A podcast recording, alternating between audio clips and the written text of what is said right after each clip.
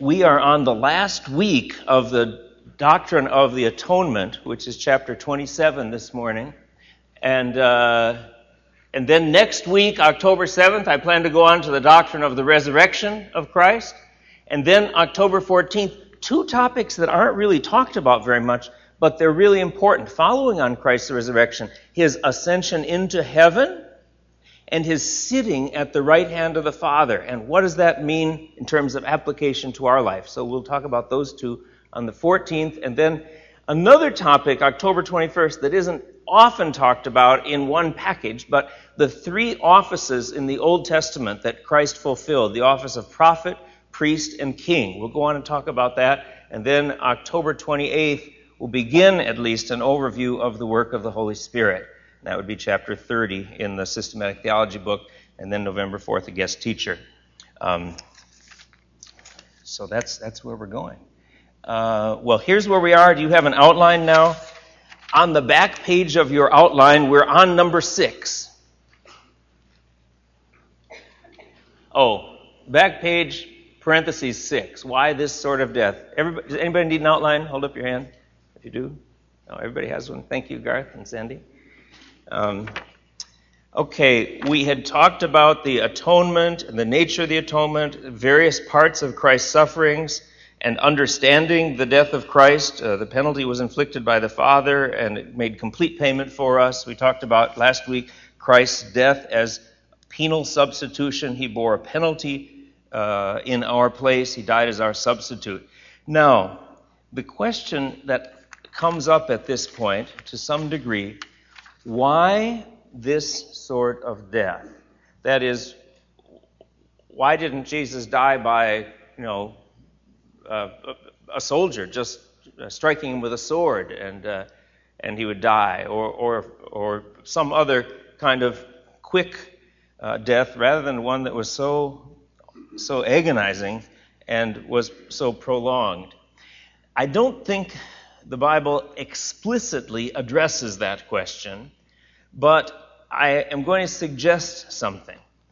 And that is, I think that it may be that Christ's death was so um, was so hard and, and there involved so much suffering so that we could see how destructive sin is.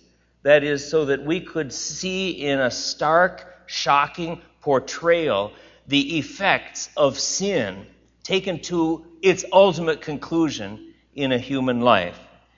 Um, let me explain what I mean.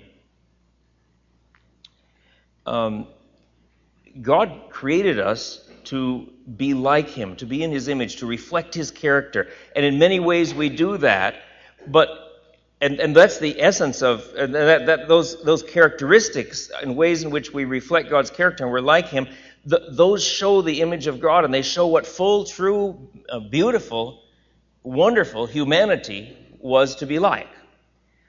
But many aspects of that humanity were taken away, and the crucifixion, in a way, was an, an extensive dehumanizing of the person of Jesus Christ. So, for instance, God created us to have life, but crucifixion led to death. It's a, it's a, destruction of life that was essence of the essence of what it means to be human. Another example, God breathed into Adam's nostrils the breath of life, and he became a living soul. So to be able to breathe is essential to humanity. But this, as I explained, uh, I think now three weeks ago, this horrible death by crucifixion, by being suspended and suspending the criminal's weight on on his arms, it made it increasingly difficult to breathe and was essentially a very slow, painful death by suffocation. And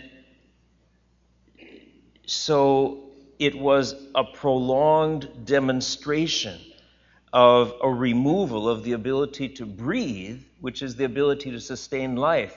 And so it was a prolonged removal of, um, of life uh, showing us the, the really the consequences of sin, that it just drains life from us ultimately. God created us to have honor as His stewards over creation and His representatives over creation, as the pinnacle of His creation. But crucifixion was holding someone up to shame. It was thought to be shameful. Roman citizens could not be crucified. It was only those who were not Roman citizens on whom the Roman Empire allowed crucifixion to be inflicted. And it was being held up to public shame and disrepute. And sin does that. Sin brings shame, ultimately, not honor. Um, another part of humanity with which God created us is that we would have rich and wonderful interpersonal relationships and fellowship with each other. But Jesus was all alone. All his disciples deserted him and fled, it says in the Bible. And so, isn't that also a picture of what sin does? It leads to isolation and loneliness. And people who are trapped in sin end up cutting off more and more relationships and being uh, more and more alone. God created us to be in fellowship with Him. But here, Jesus cried out, My God, my God, why have you forsaken me? The fellowship, the beautiful fellowship that he had known with the Father from eternity, uh, was temporarily disrupted so that there was a dehumanizing factor of loss of fellowship with God. And sin does that, doesn't it? it, it alienates us from God. Um, crucifixion was a loss of mobility, the ability to, to move, to walk around, or to move one's arms or feet. And in a way, um, and, and God created us that way, so we have the freedom to, to move and to have control over our own bodies. But sin leads, does, doesn't it lead to bondage and imprisonment and loss of freedom? So starkly, horribly pictured uh, in the loss of freedom, ultimate, complete loss of freedom, even to move, um, that Jesus experienced on the cross. God created us to have independence, to be able to feed ourselves and uh, care for ourselves, and and that was denied in the cross, so that that's a picture, I think, of sin leading to a loss of ordinary human abilities, a loss of independence, and sin leads in that direction. God created us to be free from pain, having bodies that were healthy and, and strong. Um, but Jesus on the cross was filled with pain. And I think that reminds us that sin doesn't lead to joy, sin leads to suffering and pain and we're seeing a portrayal of the consequences of it. God created us to be innocent, created Adam and Eve in the garden to be innocent, but the cross is a picture of condemnation, being condemned to death, and sin leads to condemnation. God created us to have strength uh, as well as health, strength in our bodies, but on the cross, Jesus experienced physical weakness, the loss of that physical strength with which God created us. And isn't that what sin does? You think of someone in bondage to drug addiction or to alcoholism or many other kinds of sin, eventually it just leads to physical deterioration too. All sorts and sin so sin leads to weakness. And God created us to be beautiful or handsome or attractive in the way He created us, but um, Isaiah 53 talks about the fact that He had no beauty, that we should desire Him. And and his face was marred and, and distorted by the punishment. And isn't that a picture that sin leads to a loss of, of beauty or attractiveness or desirableness in life? And sin is ugly, and, and its beauty is a lie. It, it has no beauty ultimately. And so there was a picture of the consequence of sin. Um, and Jesus then, even his clothing was taken away. He, had, he lost all his possessions. But doesn't sin ultimately lead to a loss of all things. And God created us to be in His favor and to have His pleasure and His joy and delight in us, but sin leads to an experience of God's wrath. And that's what Jesus experienced on a cross. So, why did Jesus suffer this sort of death? Perhaps because it was, in many aspects, taking away of essential qualities of what it is to be truly human in the, in the excellence with which God created us. And it was portrayed in such a stark way, drawn out over time, so that that would be so firmly etched in our minds this is what sin will do. And here Jesus is taking that penalty for us. So that through his suffering, we could be freed from those things and obtain the, the glory of the, uh, of, the, uh, of the excellence with which God has created us and be brought back to, to full possession of, of, uh, of life and breath and honor and relationship and fellowship with God and, and mobility and independence and freedom from pain and innocence and strength and attractiveness and, and possessions and the favor of God. We, we could ultimately gain all of those because Jesus took the consequences of sin for us. Do you want to?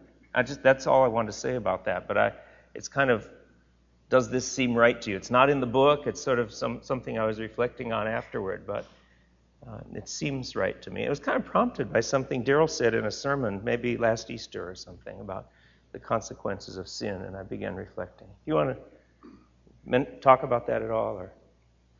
Does that seem right to you? Yeah, Pammy?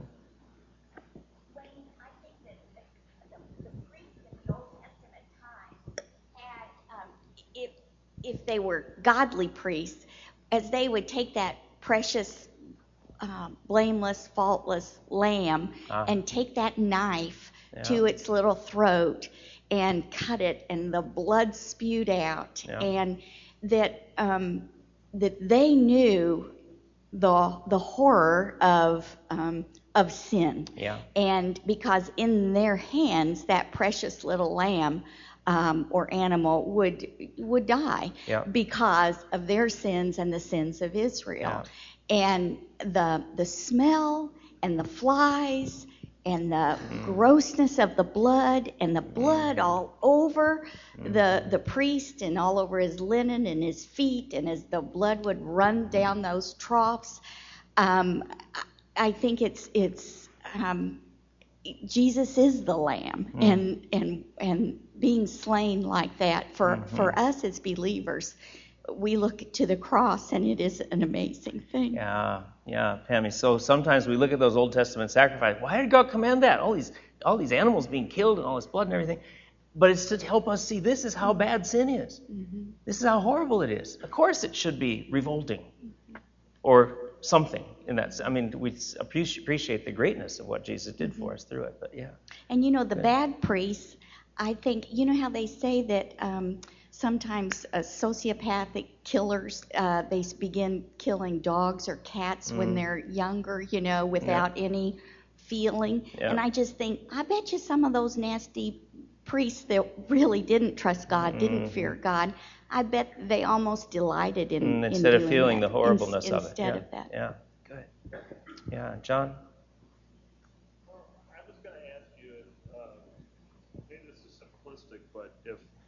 if you agree, as in First John, I think it is, if, if you agree with God that something is a sin and you repent, yep. Uh, it, it, at this point, uh, could you expect there not to be punishment, but maybe correction? I, mm-hmm. I guess I'm looking for hope in me. yeah, um, complex, a little bit of complex question. When Christians sin, we don't come under eternal condemnation. There's no loss of heaven or consequence of going to hell or anything. And we pray for forgiveness. Oftentimes, God just restores His favor to us. But there are times when, and John Powlett mentioned it in the sermon this morning, there are times when God does discipline us for our good. Uh, but it's always out of His favor as a loving parent to do us good, never to do us permanent harm. So, uh, Hebrews 12, for the moment, all discipline seems painful rather than pleasant. Later, it yields the peaceful fruit of righteousness to those who are trained by it. So, it's always so it's tremendous difference um, in what we do, and and as you know, we all are reminded by birthdays or surgeries or whatever, we are growing older, and we live in a fallen world, and we will uh, eventually, all of us, unless Jesus returns, will die. But even that is not punishment. That's because we live in a fallen world, and God has allowed us to follow in Jesus' steps, even the path that He took, and through it, uh, again, through it, will bring blessing and bring us to great glory ultimately, even though there are hardships in this life. Okay. Anything else on this? I don't want to take too long on it, but one more over here. Jerry is a guest here from Oregon. Um, sometimes when we're taking communion, one of the things I do in my own heart is um, contemplate the suffering of Christ on the cross and the dehumanization.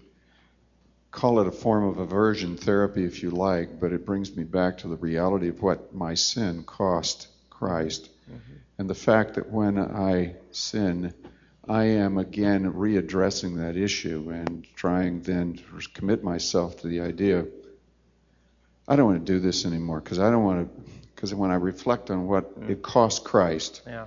I don't want to pay I don't want to see that being mocked by my behavior. Yeah. Thank you, Jerry. Good. I'm just thinking in the middle of these comments, I've heard sometimes people say, I don't like Christianity, I don't like this religion, I don't this idea of this awfulness of Jesus dying and all the blood and the violence connected with it, and it just turns me off. And I think that those people don't understand that this is showing the consequence of sin. It's showing how awful sin is, and it was necessary that this happened in order that the consequences of sin would be experienced by Jesus in our place. And it shows what we don't then have to experience um, in so many ways. Okay. Well, let's go on um, to the next point D. There was still more to the atonement than paying the penalty for sin. And if I had left the lesson with just what we talked about the last two weeks about being a substitute for us, bearing God's wrath in our place, um, paying the penalty for sin. Someone could listen to that and say, well, Wayne, yeah, what you said is true, but you missed some parts of the atonement. There's more to it than that. And that's why I want to say, yes, there is more. That was the central part, I think. But there is more, and that is um, we have multiple problems before we are forgiven. Number one, we deserve to die. Number two, we deserve to bear God's wrath. Number three, we're separated from God. Number four, we're in bondage to sin. Number five, we face powerful enemies, Satan and his demons. And in a way, the atonement was an answer to all of those aspects of our problem. Not just number two, that we deserve to uh, bear God's wrath, or one and two, but also these others. So um, there are different words in the New Testament that talk about the atonement meeting these needs in different ways. We, we, deserve to die. Well, there was a sacrifice to bear the penalty of death in our place. The Greek word often in the New Testament, thusia, a sacrifice. Number two, we deserve to bear God's wrath, and we talked about that at some length. There's propitiation, hilasterion. That is, Jesus bore God's wrath in our place. Number three, we are separated from God. I don't think we really talked about that yet in any, uh, to any degree. But in order for a separation to be healed, we need reconciliation. So if you're alienated from someone, you need to be reconciled to the person. Well, we were separated from God, cut off because of our sin, and uh, the, the atonement is viewed as reconciliation. So um, 2 Corinthians 5, 18 to 19 talks about the atonement in this way. I didn't put those verses up there, but I'll just uh, read them. 2 Corinthians 5, 18 to 19. Um, all this is from God who, through Christ, reconciled us to himself and gave us the ministry of reconciliation. That is, God was in Christ, that is, in Christ, God was reconciling the world to himself, not counting their trespasses against them, and entrusting to us the message of reconciliation. Therefore, we are ambassadors for Christ, God making his appeal through us. We implore you on behalf of Christ be reconciled to God. And so the verbs katalasso, apokatalasso are used to talk about the atonement as reconciliation. That's also important to remember. And then we are in bondage to sin. And we need redemption to, to redeem us or buy us out of bondage. The nouns lutron or antilutron, the verb lutrao, to ransom from sin and the kingdom of Satan. So the Son of Man came to uh, give his life as a ransom for many. Or uh, Titus 2:14. Titus 2:14 who gave himself to purify who gave himself for us to redeem us to redeem us from all lawlessness and to purify for himself people for his own possession who are zealous for good works. And so uh, there is uh, redemption or ransom. And then number 5 we face powerful enemies but Christ triumphed over Satan and demons on the cross and that's another aspect of the atonement um, so um, he disarmed Colossians 2:15. He disarmed the principalities and powers and made a public example of them, or put them to open shame by triumphing over them in Him, that is in Christ on the cross. And so there are just other aspects of the atonement, so that we get a full picture. And we could spend more time on all of those, but actually I'm going to go on now. My application of this, I'm trying to draw application more frequently in the class. Application is we shouldn't neglect any of these aspects of the atonement, and we certainly shouldn't deny any of them. Uh, okay, Jesus paid a sacrifice, gave up his life. Wow, we are free from death, that is, from eternal death, and so even our physical death is going to lead us into fullness of life. We can be thankful for that. Uh, propitiation. Well, we're never going to face God's wrath. My goodness. What a blessing. We, we, we face perhaps the discipline of a loving father, but we never face the wrath of, uh, of an infinitely holy God who's going to say, I'm going to punish you eternally for that sin, because that's all taken care of. So we don't face that anymore. It's tremendous blessing, tremendous relief, free from the vague fear that the, many people in the world feel that they'll be under God's wrath forever. Uh, and they will, unless they trust in Christ. Reconciliation. Well, if that's true, if the atonement brought us reconciliation, well, then we have fellowship with God. We can spend time with Him in prayer. We can read His Word and He speaks to us. We can worship Him and know that He hears our worship and He delights in it. That's reconciliation. Tremendous application from that. And we have fellowship with each other as believers. And that's a great blessing. Rather than being alienated and separated and cut off from other people, we have fellowship together with each other and um, redemption. Uh, we're free from bondage to sin and bondage to Satan. And, and the, we've, we've, talked about this somewhat in the past. We'll talk about it more in the future. Uh, because of what Christ has done, we can be progressively more and more free from sin in our lives, more and more leading lives of holiness. John Politan talked about that this morning as well. And um, we can be free from um, Satan triumphing over us or getting victory over us. Though we face attacks from him, we have promises by which we can triumph. And so, uh, victory, we have power to triumph over Satan and demons as well. So, that's the richness of the atonement and various applications. Now, I want to go on and say there, in history, there have been some incorrect views of the atonement. Well, you think through 2,000 years of the church, you might get some strange views that are taught. And there were some strange views taught, uh, some early in the history of the church and some at other times. Um, uh, one is the ransom to Satan theory, um, where you see language of ransom in the Bible. This teacher in the early church named Origen, who, who was in, very many, in many ways very, very good, but he wasn't perfect and he had some mistakes. Um, and uh, here he said, well, it's a ransom. Must have been a ransom that God paid to Satan to free uh, to free uh, people from bondage to Satan. It's a strange idea. It's not taught in the New Testament. Satan didn't have any hold over us, any payment that was due to him. The, the, the, the ransom was to free us from, from the bondage to sin, and and the payment was that, that Jesus made the payment to God Himself in terms of uh, the payment to, to, to earn our freedom. And so that, that's just a bad idea, and I don't know if anybody else has held it in the history of the church, but it just gets mentioned as one mistake. Number two, the moral influence theory. Now, number, number two, three, and four are substitute ideas for propitiation. Number two, three. Remember, I talked about last week Joel Green, Judith Gundry Volf, Steve Chalke in England. These people under 5C above on this page who are denying the doctrine of penal substitution, denying the doctrine that Jesus bore the wrath of God against our sin.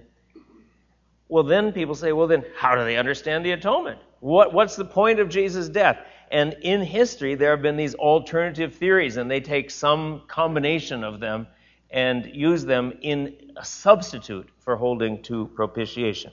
Well, one, and, and, and some of them have some truth to them, but they're partial truth. So here's one the moral influence theory. The moral influence theory is that the atonement shows how much God loves us, and that that moral influence will lead us to love God in return. In other words, um, don't think about any payment for sin. Just Jesus came, and and uh, and God sent him to live in this world where there's a lot of suffering and sin, and he suffered, and that demonstrates that God loves us. So don't you love him in return? No payment for sin. Well, there's a little truth in that, in that it does show God's love, but it's not the whole truth, and it's it's taking an aspect of it, a partial truth, and trying to make it a whole truth. What it denies is it denies the objective character of the atonement. What I mean by that is something really happened. God put the wrath and punishment that was due to our sin on Christ, and he accepted that payment. Something happened in the transaction between God the Son and God the Father when Christ died on the cross. It's an objective reality. It's not just how it does good for us later, it's that something really happened in history. In in the, in the history of the universe, in the history of how God relates to the universe. It was an objective reality and it was accomplished. And this moral influence view says, oh, the only point was to show us God cares for the world. Um, so that denies the objective character of the atonement. Another view, that's an incorrect view if it's the only view that's held, is the view called Christ, it's called the example theory of, of the atonement, but I call it the Christ as example theory because then it gets you to understand the meaning of it. Um, it's this Christ's death gives us an example of how to trust God and live for others, just like other heroic people have suffered for others in the past. See, um, and uh, it, it just it shows you that if you are a righteous person, you will have persecution in this world, and just look at Jesus and follow his example. Well, there's some truth in that. We are he did leave us an example that we should follow in his steps. So there's there's partial truth there. But again, if you say the only reason Jesus came was to show us how to face suffering and trust in God, if you say that's all there was, an example for us, you deny the objective character of the atonement. You deny that something actually happened, that a payment was made for our sin. And so you've got a partial truth and made it into the whole truth. Another theory is the governmental theory of the atonement. And this is a this is a, a little bit harder to grasp. If you say to someone who holds this, well, why did Jesus come and die? Well, it shows that there was something wrong with the world. God's laws had been broken, and somebody had to pay some kind of penalty, showing the seriousness of sin. And so, sh- and so that should shock us and say, help us to say, oh, sin is bad, we shouldn't go there. It's sort of like the teacher who has 30 students in the class and, and doesn't know who, um, what, did something bad in the class, uh, broke the window, and nobody will tell. So the teacher says, all right, uh, Sally, I'm going to punish you. And, and then Sally has to go stand in the corner for an hour or something. Sally might not have done it, but just shows the teacher is really upset. okay? It's, it's making an example out of somebody to show that something went wrong. And so God just chose Jesus and made him an example to show that the government of the universe had been tempered with. And so somebody had to suffer, and in fact, God sent his own son to do that. That's the governmental theory again, there's a little sliver of truth here. There's a partial truth. I mean, when Jesus came and suffered, it does show that something's wrong with the moral behavior of the universe. But once again, it denies the objective character of the atonement. It denies the central truth of it that Jesus bore the wrath of God against our sin. And so it just says, oh, well, Jesus came to suffer to show something's wrong. Well, that's not the that's not the that's missing the main point. That's missing the, the bearing of God's wrath and the penalty for us. So those are incorrect views of the atonement if they are held as the only views. And the first one, of course, is completely incorrect. All right? Still with me? We got one more thing to do here. Two more things. Oof, gotta hurry. Two more things. One is, did Christ descend into hell? Why do I even bring this up? Because in churches throughout the world that use the Apostles' Creed, and Catholic, Orthodox, and Protestant churches do use the Apostles' Creed, you start reading in it, and it says this I believe in God the Father Almighty, maker of heaven and earth, and in Jesus Christ, his only Son, our Lord, who was conceived by the Holy Spirit, born of the Virgin Mary, suffered under Pontius Pilate, was crucified, dead, and buried. He descended into hell. The third day he rose from the dead, he ascended into heaven, and sitteth at the right hand of God the Father Almighty. From thence he shall come to judge the quick and the dead. I believe in the Holy Spirit, the Holy Catholic Church, the communion of saints, the forgiveness of sins, the resurrection of the body, and the life everlasting. Amen. How many people have heard that phrase before? He descended into hell. 100% of you. Okay, so it is important that we talk about it. Because you say that and you say, whoa, what does that mean? He descended into hell. People wonder Did Christ descend into hell? Well, first, if you look back at historical documents of where the Apostles' Creed came from, it's different from other creeds. Um, the Nicene Creed was written in one place at one time, in Nicaea in 325 AD, revised in Constantinople in 381 AD, and you can find the exact dates.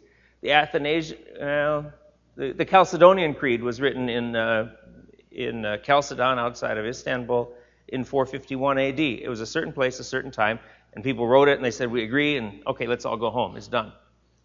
But the Apostles' Creed wasn't that way. The Apostles' Creed was kind of like a snowball that gathers more and more snow to it as it rolls along. And maybe some of you in Arizona don't know what a snowball is, but if you grew up in Wisconsin, you know you can push this snowball, and as it rolls, it gets more snow on it.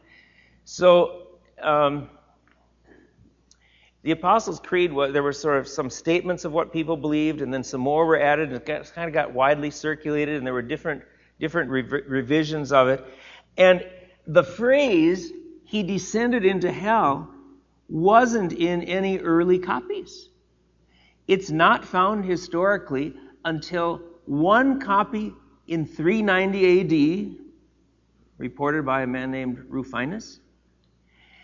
And then it doesn't occur in any other versions of this Apostles' Creed until 650 AD. So, does that go back to the Apostles? Uh, 390 AD, well, that's, that's 300 years or more after the last apostle died. That isn't written by any apostle. And Rufinus, when he talks about it, he says, well, you know, these versions that had this didn't have the phrase buried. And so historians who look at this think it probably first he was crucified, dead, he descended into the grave. On the third day he rose again from the dead. Because the Hebrew word Sheol and the Greek word Hades can both mean hell or the grave or the state of death. They can have multiple meanings. And so I think, I think as I've looked into this historically, I think it came about first by a confusion. He was crucified dead. He descended into the grave. The third day he rose from the dead. But then when people got crucified dead and buried, you get buried here and then keep he descended into hell, it makes people think it's something after he was buried, doesn't it? And so after that, then people made up all sorts of explanations that wouldn't contradict sound doctrine, but, but really aren't what you think when you say he descended into hell. Some people say it means he suffered the pains of death on the cross, or the pains of hell on the cross. Well, theologically, that's true, but when you put it after buried, it's, it's kind of wondering, all right? And other people have said, well, then there are some other theories that are questionable that he went and proclaimed release to Old Testament saints so they could go to heaven. I'm not sure that the Bible teaches that. He went and proclaimed to uh, sinful people that they'd never get out. That's a popular view today, but I, I, don't think the Bible says that. Um, so, uh, oh, he went to hell and proclaimed to people they could have a second chance for salvation if they hadn't believed first. Oh, I don't think the Bible teaches that. So you get all sorts of strange views as well where does the Bible support the idea that what happened when Jesus died? When he said, Father, into your hands I commit my spirit, and he breathed his last. Uh, what happened? Well, there are some verses that people look at that could say that then Jesus' spirit went uh, to the underworld or to hell. I don't think they prove it, but here are the verses. One is Acts 2:27 you will not abandon my soul to Hades or let your Holy One see corruption. Um, if you translate that as hell, then it would lead you to think that Jesus was in hell in some point. But I don't think we have to translate it that way. I think it probably just means you will not abandon my soul to the grave or to the state of being dead. Those are both legitimate meanings for the Greek word Hades that is used there. So that, that, doesn't, that doesn't really convince me that Jesus descended into hell. Romans 10, 6 and 7, but the righteousness based on faith says, Do not say in your heart, Who will ascend to heaven, that is to bring Christ down, or who will descend into the abyss, that is to bring Christ up from the dead, but Christ is near you. Uh, and so, uh, does this say that Christ was in the abyss or in hell? No. The ver- read the verse it says, do, what is that word? Do not. Do not say this. Do not say, oh, I've got to travel up to heaven so that we could be near Christ. Don't say, oh, you got to go to the abyss to be near Christ. Those are both wrong. He's near you. So I don't want to build a doctrine on a statement that the Bible says don't say. You with me? Okay. So I, I don't I don't I don't think that's a convincing verse. What about Ephesians 4:8? Therefore, it says, when he ascended on high, he led a host of captives and he gave gifts to men. In saying he ascended, what does it mean that he had also descended into the lower regions of the earth? King James Version, New King James, New American Standard, and early printings of the English Standard Version, I'm sorry to say, put into the lower parts of the earth. But even if you translate it this way, I think the of is just a genitive of apposition, as we would say, the city of Phoenix. That means the city which is Phoenix, right? The city of Phoenix. And so I think this means the lower parts of the earth, that is the lower parts, that is the, the, uh, the lower the lower earthly region, I think it means Jesus came from heaven to the earth. So he descended into the lower regions, that is the earth. So I think it's a genitive of apposition. So strongly do most people think that's what it means, that, that this is the common translation today. He had also descended into the lower regions, comma, the earth. And that's a very legitimate translation of uh, the Greek genitive case which is there. So I think it means the lower parts, that is, the earth. So I don't think that means that Jesus descended into hell. Well, what about 1 Peter 3? 1 Peter 3. For Christ also suffered for sins, the righteous for the unrighteous, that he might bring us to God, being put to death in the flesh, but made alive in the Spirit, in which he went and proclaimed to the spirits in prison. Oh. Does that mean that after Jesus died, he went and preached to people in hell? He went and proclaimed or preached to the spirits in prison because they formerly did not obey when God's patience waited in the days of Noah while the ark was being prepared, in which a few, that is, eight persons, were brought safely through water. Now, first thing I want to say about this passage is it is much disputed. okay? But I have a little bit more to say about it. Um, uh, let's read it again. He went and preached to the spirits in prison or proclaimed because, and there's a technical question of Greek grammar having to do with how a participle modifies a verb. But it's very legitimate to translate this. He preached the spirits in prison when they formerly did not obey. I think that's the best translation. I've argued for that extensively in writing, but not everybody agrees with it yet. so, we just wait for the arguments to be persuasive. But anyway, think about this. Read it this way. He, procl- he went and preached or proclaimed to the spirits in prison when they formerly did not obey, when God's patience waited in the days of Noah while the ark was being prepared. My answer to this verse is I think it means that Christ was preaching through Noah at the time of the flood. And I've, let's see, I have I published a commentary on 1 Peter in the Tyndale New Testament Commentary series. And I have a long appendix on that, pages 203 to 239, where I go through all the various interpretations and evidence for it. But I'm arguing that I think what Peter means here, and it fits the context, is that just as Noah was faithful in bearing witness to God and preaching to the people around him in a sinful generation before the flood came, so Peter says, You are suffering and your neighbors are opposing you, but you need to be faithful witnesses too, because God saved Noah and he'll save you. Another reason for I, I think I think that is that this proclaimed or preached this uh, this uh, this verb kerusso is picked up by the corresponding noun in 2 Peter 2:5 where it says Noah is a preacher of righteousness. Kerux is the corresponding noun. So there's a parallel in Peter's thinking. He says Noah is a preacher of righteousness. And then did Peter think that Christ was preaching through the Old Testament prophets? Oh, yes. Peter says in chapter 1 the prophets who prophesied about the grace that was to be yours searched and inquired about this, this salvation. They inquired what person or time was indicated by the Spirit of Christ within them when they were proclaiming the sufferings of Christ and the subsequent glories. Peter talks about the Spirit of Christ preaching through the Old Testament prophets already. So he could have the idea that the Spirit of Christ was preaching through Noah. It'd be very consistent with his thinking. And he calls Noah a preacher of righteousness. So, and especially if we translate it when, I think it means Christ preached or proclaimed to the spirits in prison when they formerly did not obey. That's when he preached. It was in the days when the ark was being built. Noah was preaching and Christ was preaching through him.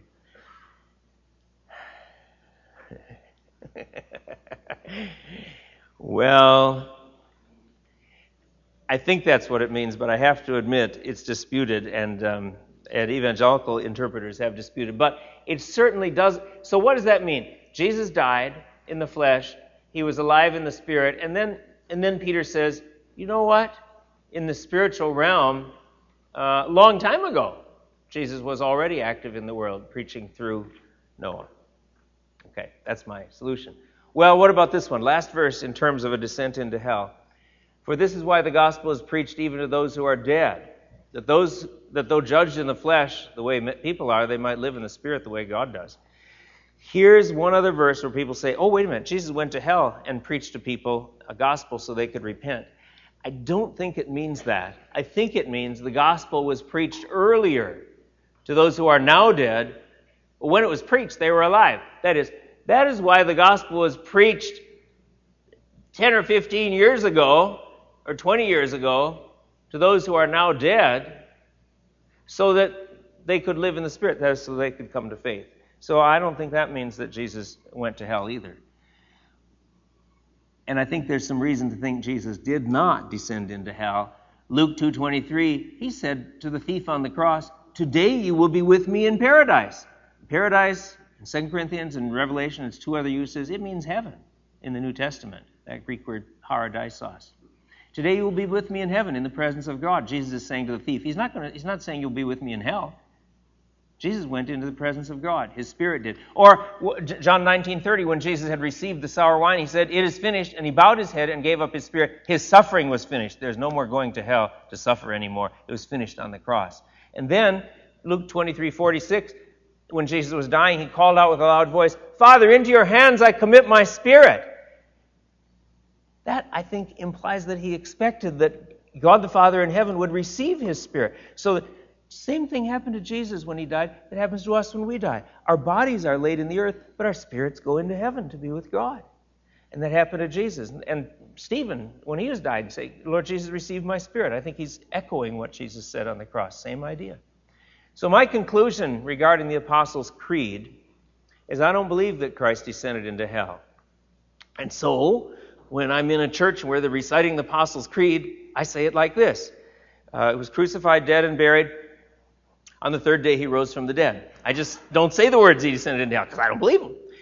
What I believe is when Jesus died, his body remained on the earth and was buried, but his spirit returned to the presence of God in heaven until Easter Sunday morning when his spirit came back, joined to his body, and he was raised to new life. Application. Even famous ancient creeds do not equal Scripture. And people say, it's been around so long. And my response is, even an old mistake is still a mistake. Number two, Christ's suffering ended on the cross. He didn't descend into hell after that. His suffering was done, it is finished. And number three, there's no second chance for salvation. He didn't go to hell and offer a second chance for salvation to people in hell. Okay, now here's where we are. We're at 1057. I didn't get to the last part, the extent of the atonement. It is a, it is a really controversial topic. I'm not going to omit it. I'm going to take that topic for the first 10, maybe 15 minutes of class next week before I go on to the resurrection. And I didn't give you any chance to interact on did he send it to hell. So next week, come back. We'll do that too. You're dismissed.